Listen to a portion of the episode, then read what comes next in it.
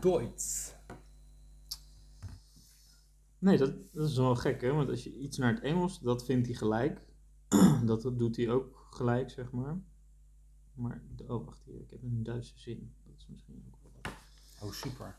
Ben ik echt zo goed in. Eh, En dan gaat het nog steeds over interrumperen. Ja, dus hier staat Nederlands. Sorry, ik moet u niet interrumperen. Interrumperen. Interrumperen. En dan staat er in het Duits. Es tut mir leid. Ich sollte euch nicht unterbrechen.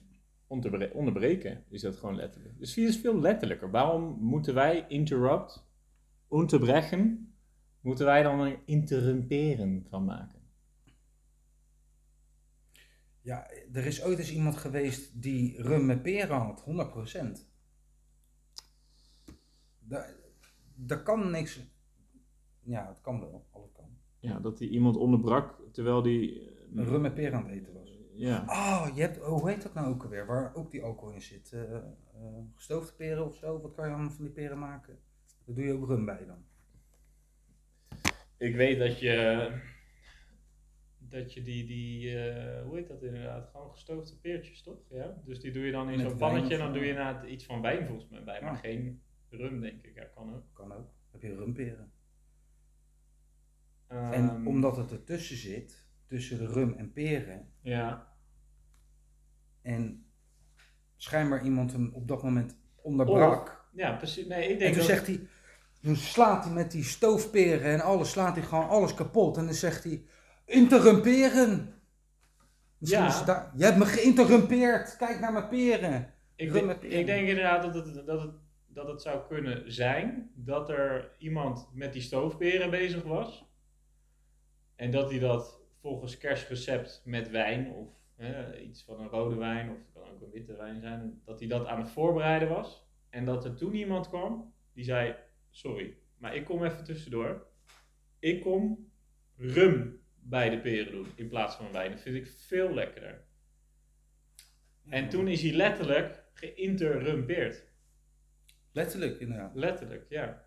Ik denk dat dat, eh, dat ja, dat vind ik wel een... Maar ja, dat is een complot, hè, waar ik het nu over heb. Ik bedoel, dat is niet op het officiële narratief eh, berust. Dus dit is een complot. Tuurlijk, maar de, de meeste woorden zijn natuurlijk eh, ontstaan door speling in de woorden. En uiteindelijk heeft het betekenis gekregen. Kijk Ja. maar naar, eh, als we het dan toch over complot hebben. We gaan nu over op wappie dan. Ja. De term. Wat De term wappie. Vroeger was je helemaal wappie als je helemaal kniftig van een feest thuis kwam. En je er niks meer van de wereld snapte. Ja. Nou, in dat geval lijkt het alsof Wappie daarin nog wel wat heeft in de hedendaagse tijd.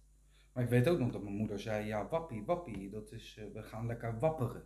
Of wap, eh, ja, iets daar in die, eh, in die zin. En dan ging je gewoon dat koppels met elkaar aan het swappen waren. Oh, Ja, dus de ene naar de een andere. soort eh, swinger. Ja, Swingen was Swingen, dan wappie. ja, ja. We gaan even wappie. dat is ook natuurlijk een beetje gek. Ja, dus eigenlijk komt het op essentie neer dat het voor iemand of mensen staan die een beetje gek doen. Zou je kunnen zeggen. Ja. Ja, en Ja, of dat wie- dan met interrumperen te maken heeft, ja. Maar wie bepaalt of jij gek doet? Geen idee als het afwijkt van de, van de norm. Kijk, we hebben het net over die stoofperen. Voor mij gaat er, voor mij part gaat er sangria in. Weet je wel? Maar er komt er in één keer een, eh, een of andere lijp, die eh, wappie, hè, eh, met zijn complottheorie over rum, dat rum beter zou zijn dan sangria. Hmm. In één keer bij die peren. Dat is vreemd, maar dan wordt er geproefd en dan is het toch lekker. Bovendien onderbrak hij bij het hele kookproces van de stoofperen, hè, wat je net ook zelf schetst. En dan, ja, Maar jij, jij neemt nu al mijn verhaal voor waarheid aan. Dus jij, jij, jij zet jouw waarheid nu al door in het verhaal dat iemand is ooit geïnterrumpeerd doordat hij gestoord is tijdens het voorbereiden van stoofperen. Nou, hoor je het? Gestoord, gek. Hoor je wappie? Je, je hoort eigenlijk continu die woorden terugkomen. Maar goed, inderdaad, ik neem jouw eh, theorie, Ja. neem ik best wel voor waarheid aan. Ja. Want in een wereld als dit is alles mogelijk. Zelfs het onmogelijk, eh, onmogelijke is mogelijk. Hmm. Maar waarom, wat is dan de reden, denk jij, dat mensen dan toch zo vasthouden aan één waarheid? Wat is de reden dat mensen in het verzet schieten, in de, in de, ja, in de, in de zelfbescherming, hè? wanneer ja, we het hebben over een alternatieve waarheid? Omdat mensen, ik denk, als ik voornamelijk ook voor mezelf spreek, het is veel fijner om je bij een bepaalde waarheid te houden. Dat maakt het leven makkelijker. Hmm. Ik bedoel, kijk, de telefoon die ik heb, die is zwart. Ja. Maar het is afhankelijk vanaf welk oogpunt je natuurlijk naar de telefoon kijkt. Vanaf hier is die ook wel een beetje grijs. Er zitten ook witte spikkels op, omdat mijn glas gebroken is. Hmm. Maar wie zegt dat het glas is? Want in wezen, als je er nu naar zou kijken, ja, is het gewoon zwart. Dus dat glas, daar heb ik er alweer bij verzonnen. Snap je waar ik heen wil? Nou, ehm, Maak het even concreet voor me als je wil. Nee, mijn, mijn vraag was, waarom denk je dat eh, mensen zo vasthouden aan die ene waarheid? En waarom ja, durven ze niet open te staan voor een alternatieve waarheid? Dat is gewoon eng. Het is toch eng als je altijd iets hebt geloofd en vervolgens te horen krijgt dat het allemaal niet zo is. Dan ga je kosten wat het kost, ga je alles verdedigen. Dus je hele hebben houden om te kunnen bewijzen dat wat ooit is tegen jou is gezegd, dat dat dan de waarheid is.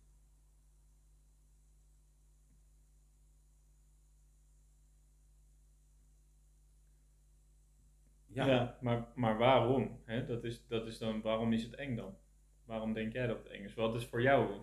Wa- Wat, voelt er voor, wat komt er voor jou bij gevoel bij dan? Stel dat inderdaad, eh, ja, hè, we hebben het maar over bijvoorbeeld eh, Sinterklaas. Hè? Dat, eh, dat zelfs mensen die daar ja, eigenlijk helemaal niks meer zelf mee te maken hebben, dat dan toch met hand en tand willen verdedigen bijvoorbeeld. Hè? Zo van, ja, dit is, gewoon hoe het is. Hè? Dit, is dit is hoe wij het vieren, dit is hoe wij het doen. Los van wat je ervan vindt, want ik vind ook niet dat alles moet veranderen omdat bepaalde mensen er iets op tegen hebben. Maar wa- waarom zit er zo'n verzet achter? Waarom zit er zo'n... eh, Ja, dat, is, dat vind ik dan wel weer een lastige. Ik kan denken vanuit angst, hè? ehm, de angst voor verandering. Want wat gaat er gebeuren op het moment dat je meegaat in iemand anders zijn waarheid? hmm, Dan kan dat zomaar ook jouw waarheid worden. Tegelijkertijd hebben we het hier dan nu over Sinterklaas. Kan dat verandering bieden, als ik het dan ook heb, over de, de pieten. Want de pieten waren zwart, nu zijn ze gekleurd. Ze hebben dan nog wel eens, te- weliswaar nog steeds kroeshaar. En naarmate de jaren zal dat misschien verdwijnen, maar dat iets wat ooit eens normaal was, mhm. ja, daar, mensen die schijnen dus op een, een of andere manier het lastig te vinden om van het oude naar het nieuwe te gaan.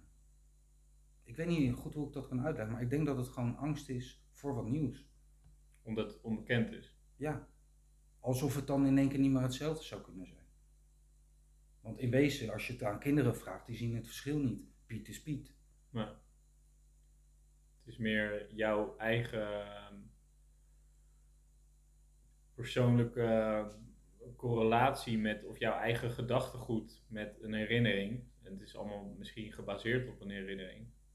Hè, dat jij het als kind heel fijn ervaren hebt en dat iemand dan toort aan jouw fijne herinnering of zo. Hè? Dat iemand jouw fijne herinnering wil wegnemen misschien. Dat het daar ook wel een stukje in zit. Dat ja, mensen gewoon die associatie hebben eigenlijk hè, met eh, ja, dit is hoe het was. En dit was gewoon heel fijn vroeger en nog steeds.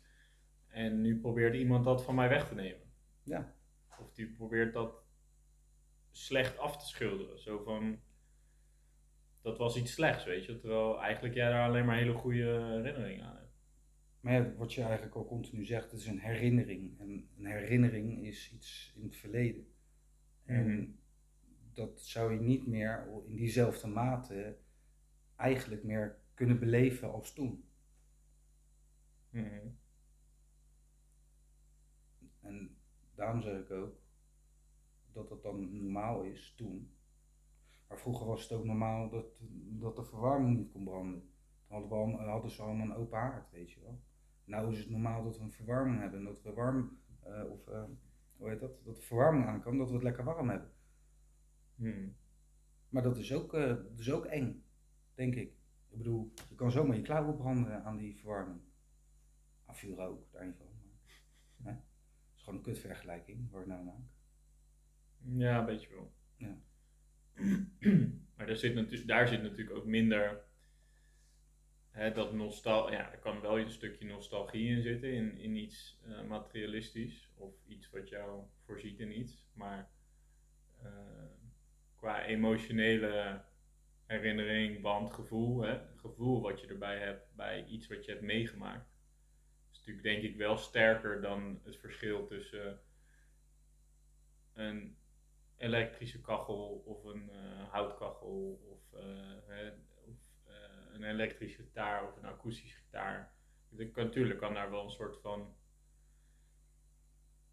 ja, een soort van eh, eh, voorkeur in liggen of dat je er bij iets een beter gevoel hebt, maar gewoon een herinnering die je als kind hebt gehad met eh, een kinderfeest en iemand, ja, eigenlijk jaren waar je een soort van naar uit hebt gekeken als een soort verjaardag. En ja, dat ze de, bij wijze van dat jij altijd je verjaardag hebt gevierd met taart. En dat ze dan ineens zeggen van ja, maar we gaan nu geen taart meer met je verjaardag vieren. We gaan gewoon, we gaan knakworsten en kaas eten, weet je wel. Ook lekker.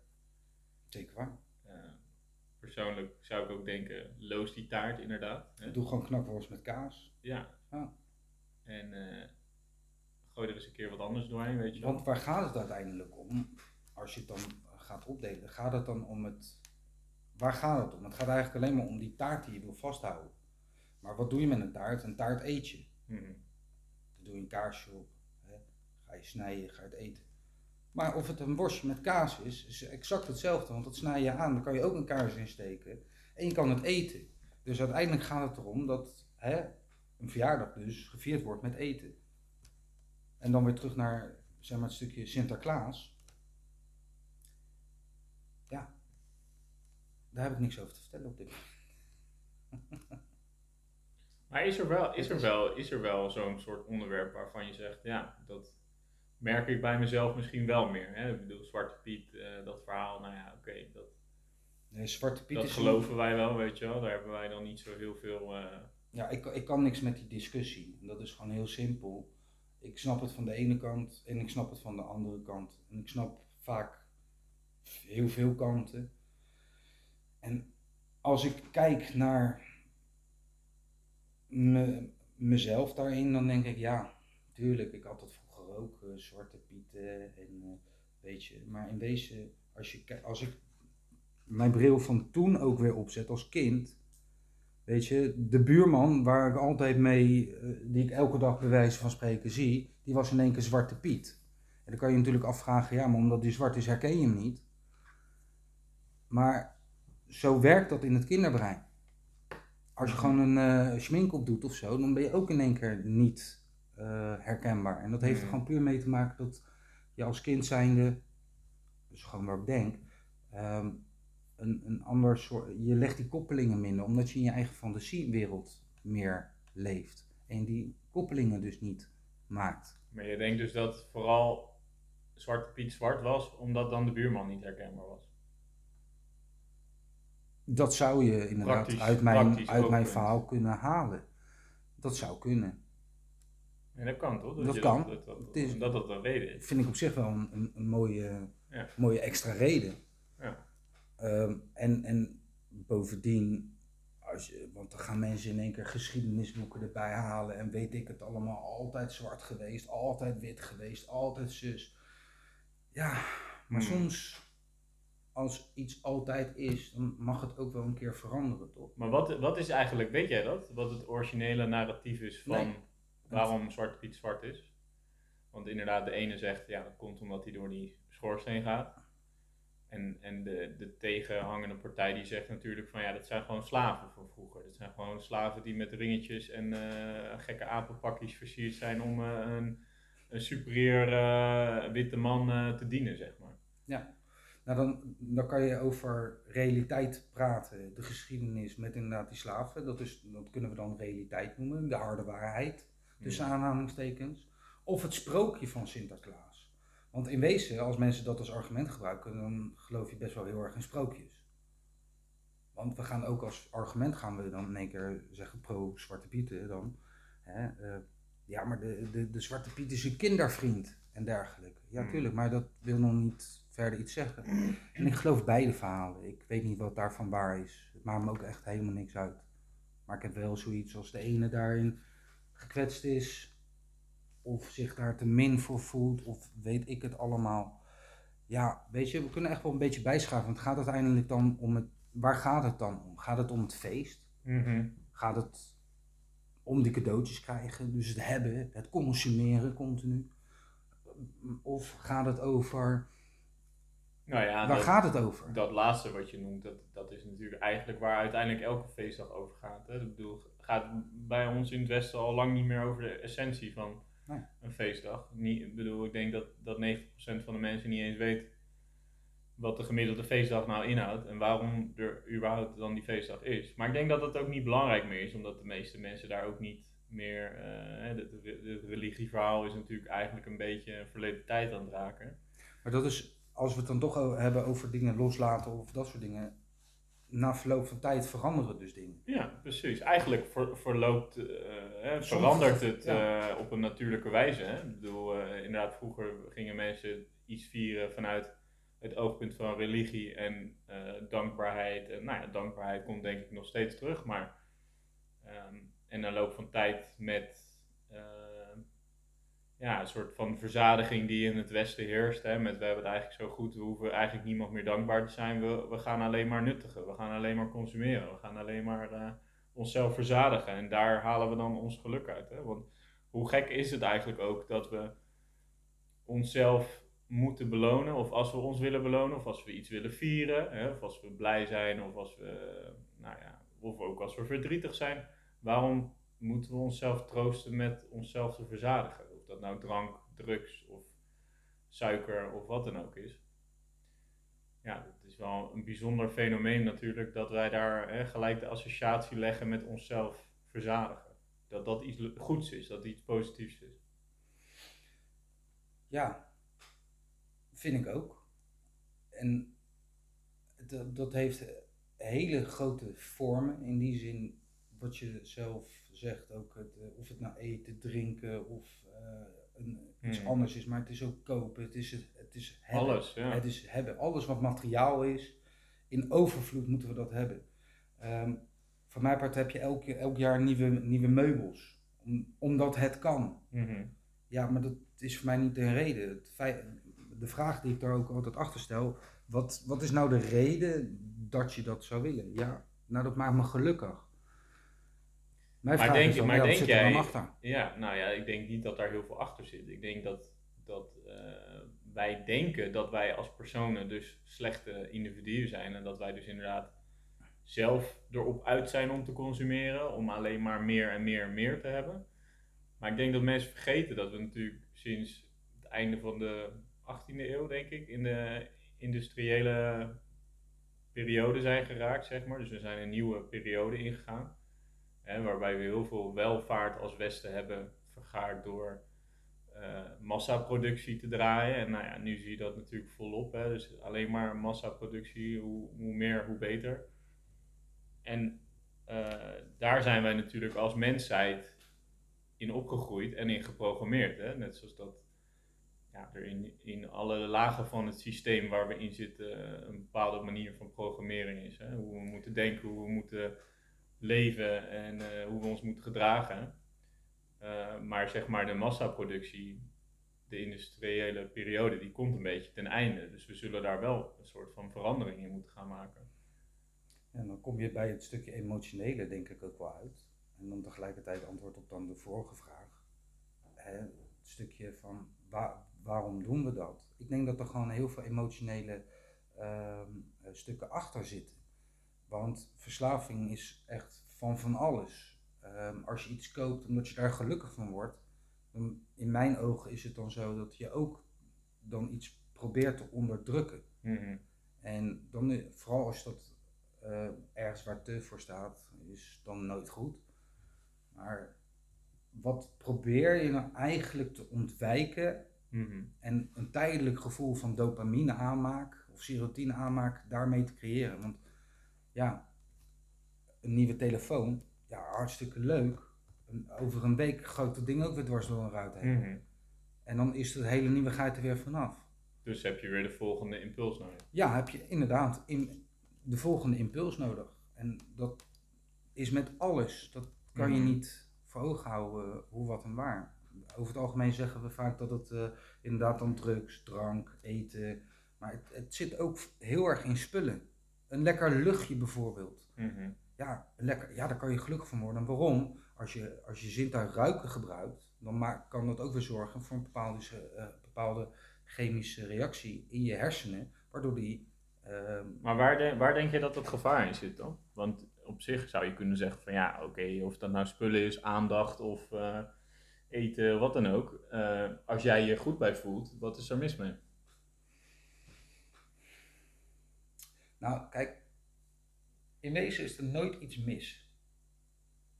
Ik heb gewoon de, voor mezelf heb ik, eh, eh, en voor sommigen eigenlijk meer, voor sommigen heb ik misschien dan de vervelende eigenschap dat ik altijd benieuwd ben naar wat zit er nou achter. Want ik geloof no- nooit een verhaal zo, zoals die wordt voorgeschoteld. Ik, luister, ik probeer altijd te luisteren naar wat erachter zit. En Heb je daar een voorbeeld van dan? nou ja, als jij tegen mij zou zeggen, hey als, ik spreek je dan vaak. En dan eh, elke keer als ik je spreek, dan eh, zeg je, hé, hey, gaan, we, gaan we even naar de winkel. Ik moet Ja. weer een nieuw shirtje hebben. Mhm. Maar waarom wil je dat nieuwe shirtje hebben dan? Ja, omdat het cool is. Maar dan ben je, je bent nog niet van me af door te zeggen omdat het cool is. Of omdat ik het fijn vind. Waarom vind je dat fijn? Dat vind ik belangrijker. En hoe komt Maar het ik, dan ik, dat heb je... gewoon, ik heb gewoon een shirt nodig, ja. Ja, daar, daar, dat mag, dat kan. En nou ga ik vervelend doen. Want ik blijf die, continu die vraag stellen. Want ik blijf ook voor mezelf continu denken van ja, maar Ja, maar ik neem aan, dat je dat, achter. neem aan dat je dat niet standaard doet, toch? Neem aan dat wanneer, wanneer ga je dat soort vragen stellen? Ik bedoel, als ik iemand ben die gewoon één keer in het jaar een keer een shirt gaat kopen, ga je mij denk ik geen Nee. kritische vragen stellen of mag kopen, of wel? nee, nee, wanneer wordt dan iets een probleem? Want ik, ik neem aan dat je bedoelt wanneer iets of iemand problematisch verdrag vertoont. Ja, dat is een lastige. Problematisch gedrag vertonen vind ik vaak al aan bepaalde criteria moeten voldoen. Eh, dus een soort afstrepenlijstje. Maar Zou als je, echt met mensen je- in gesprek gaat. Ik Mhm. vind het interessant om met jou een gesprek te hebben over hoe je je voelt. En wat je daaraan probeert te doen. Een stukje bewustzijn echt met, je, met jezelf. Dan over continu praten over het nieuwe t-shirt wat je hebt gekocht. Mhm. Of, eh, eh, maar dan heb je het meer over eh, oppervlakkige gesprekken. Dat, dat heeft dan niet zozeer met Nee, maar dat is wel een beetje denk ik ook wat er veel gebeurt. Als je naar bijvoorbeeld verjaardagen kijkt. Hoe vaak hebben mensen het nou echt over hunzelf? Of staan ze te pochen over wat ze wel allemaal niet hebben verdiend, gekocht. Of wat voor opleidingen ze hebben gedaan. Hoeveel kinderen ze hebben en hoe goed hun kinderen het doen. Ja, maar dat is omdat onze maatschappij gebaseerd is op presteren in een bepaald systeem. Wij moeten allemaal meedoen aan het systeem. We moeten leren werken. Hè? En we moeten inderdaad eh, op basis van kennis of studie of vermogen moeten we ons klassificeren. Hè? Want anders, als wij ons niet kunnen klassificeren onder we hebben een opleiding behaald of we hebben geld verdiend, zijn we geen onderdeel van het systeem. En we moeten allemaal onderdeel zijn van het systeem om erbij te horen. Want voor het systeem zijn wij niet bruikbaar als wij niks eh, bijdragen. Dus Nee, maar je kan, je kan iets bijdragen. Sorry dat ik je interrumpeer. maar je kan iets bijdragen aan de maatschappij, maar daar hoef je dan niet continu over op te pochen. Je mag ergens trots over zijn, dat mag je zeker zeggen. Maar Ja, maar dat is de reden dat mensen erover praten, denk ik. Het is niet, mi- misschien van sommige mensen is het pochen, is het opscheppen. Maar van de meeste mensen is het gewoon, dit is hoe wij meegekregen hebben, geleerd hebben, hoe wij een sociaal gesprek hebben met iemand die niet heel dicht bij ons staat. Kijk, als, wij kennen elkaar vrij goed, wij zullen dus niet alleen maar hebben over koetjes en kalfjes, hè, zoals dat heet. Maar eh, ja, als ik bij jou op de verjaardag ben en ik zie jouw vader bijvoorbeeld, of ik zou je broertje zien of weet ik veel, dan zou ik, ja, dan ga ik, die ken ik niet goed. Dus daar zou ik natuurlijk moeite mee hebben om hoe ga ik dit gesprek aanvliegen. En dan kom je toch gewoon neer op ja, het standaard. Koetjes en kalfjes. Ja, Hoe is het? Ja, goed. Oké, fijn. ja. Oh ja, gezellig. en eh, wat, wat deed je nou je nou ook weer? weer voor werk? Ja. Ja. En dan Maar probeer je daar een onderwerp op uit te zoeken wat bij je past. Ja, maar mooi is natuurlijk dat wij ons ook identificeren, niet als een persoon, hè, niet als ik ben die of die, maar ik ben mijn werk, of ik ben dat huis wat ik heb, of ik ben eh, die vette verjaardag waar ik door de tafel heen zakte en helemaal katje lam naar huis ging. En nog even bij iemand in de brievenbus heb staan zeiken of zo, weet je wel. Ja, dat, dat typeert jou. Terwijl, wie ben jij nou echt? Weet je, wat typeert jij nou echt? Wat maakt jou blij? Wat maakt je enthousiast? Of wat vind je inderdaad doodeng, weet je wel? Ja, nou moet ik ook zeggen dat dat ook wel lastige vraagstukken zijn als ik dan voor mezelf praat. Het is natuurlijk niet heel luchtig, Die- laat het zo zeggen. Nee, maar daarvoor zou je wel diep kunnen graven bij jezelf. Ja, wat, wat voel je nu? Wat, wat gaat er nou in je om? En wat er nu in ieder geval wel bij me omgaat, is dat ik. Ik zit er dan over na te denken. Soms heb ik een zijpad dan raak ik daar onzeker over. Dan denk ik, ja, heb ik nou gezegd wat ik wilde zeggen of lukt er gewoon omheen? En tegelijkertijd denk ik ook van ja, ik snap het leven af en toe niet. Dan. Maar je bedoelt wanneer je bijvoorbeeld met iemand in gesprek bent of zo? Dat je dan bewust of onbewust een soort zijpad neemt om maar van de realiteit af te stappen of zo? Nou ja, als ik een zijpad neem, ik kan er altijd heel goed omheen draaien bij, bij mensen. En waarom? Omdat mensen niet wil kwetsen. Ik ben bang om mensen te kwetsen en dat heeft dus een, is een onzekerheid bij mij. Terwijl eigenlijk, hoe meer je er omheen draait, Hoe meer je iemand kwetst. kan. Nou ja, omdat je niet eerlijk bent. Vind Of de boodschap komt gewoon niet over. Dus ik kan beter zeggen, jij bent een lul. Ja. Laat ik er gewoon even. En dan pas uitleggen waarom ik iemand een lul vind. Of hartstikke lief vind. Dan eerst een lulverhaal eromheen en daarna zeggen dat ik je een lul vind. Ja, je doet dit, dit en dit en dit en daarom vind ik je aardig. Of je doet dit, dit en dit en dit. Daarom vind ik je een lul. Hmm. Ik weet niet waar dit gesprek Maar, gaat. nou Laten we het even over jou hebben. Nee, nee, nee. Want jij, jij ging, wat je nu ook doet, jij ging inderdaad op een zijpad. En ja, dat is een mooi voorbeeld. Want het ging erover dat je dan eigenlijk op neerkwam, ja, van ik weet eigenlijk ook niet hoe de wereld in elkaar zit en hoe het allemaal zit. En ik ken misschien mijn eigen psyche of mijn eigen leven ook niet. Precies. Ik kan het misschien ook niet helemaal duiden of zo. Klopt.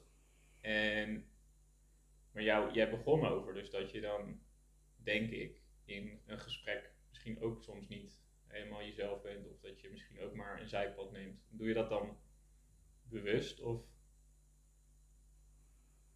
Ik doe dat soms bewust en heel vaak onbewust.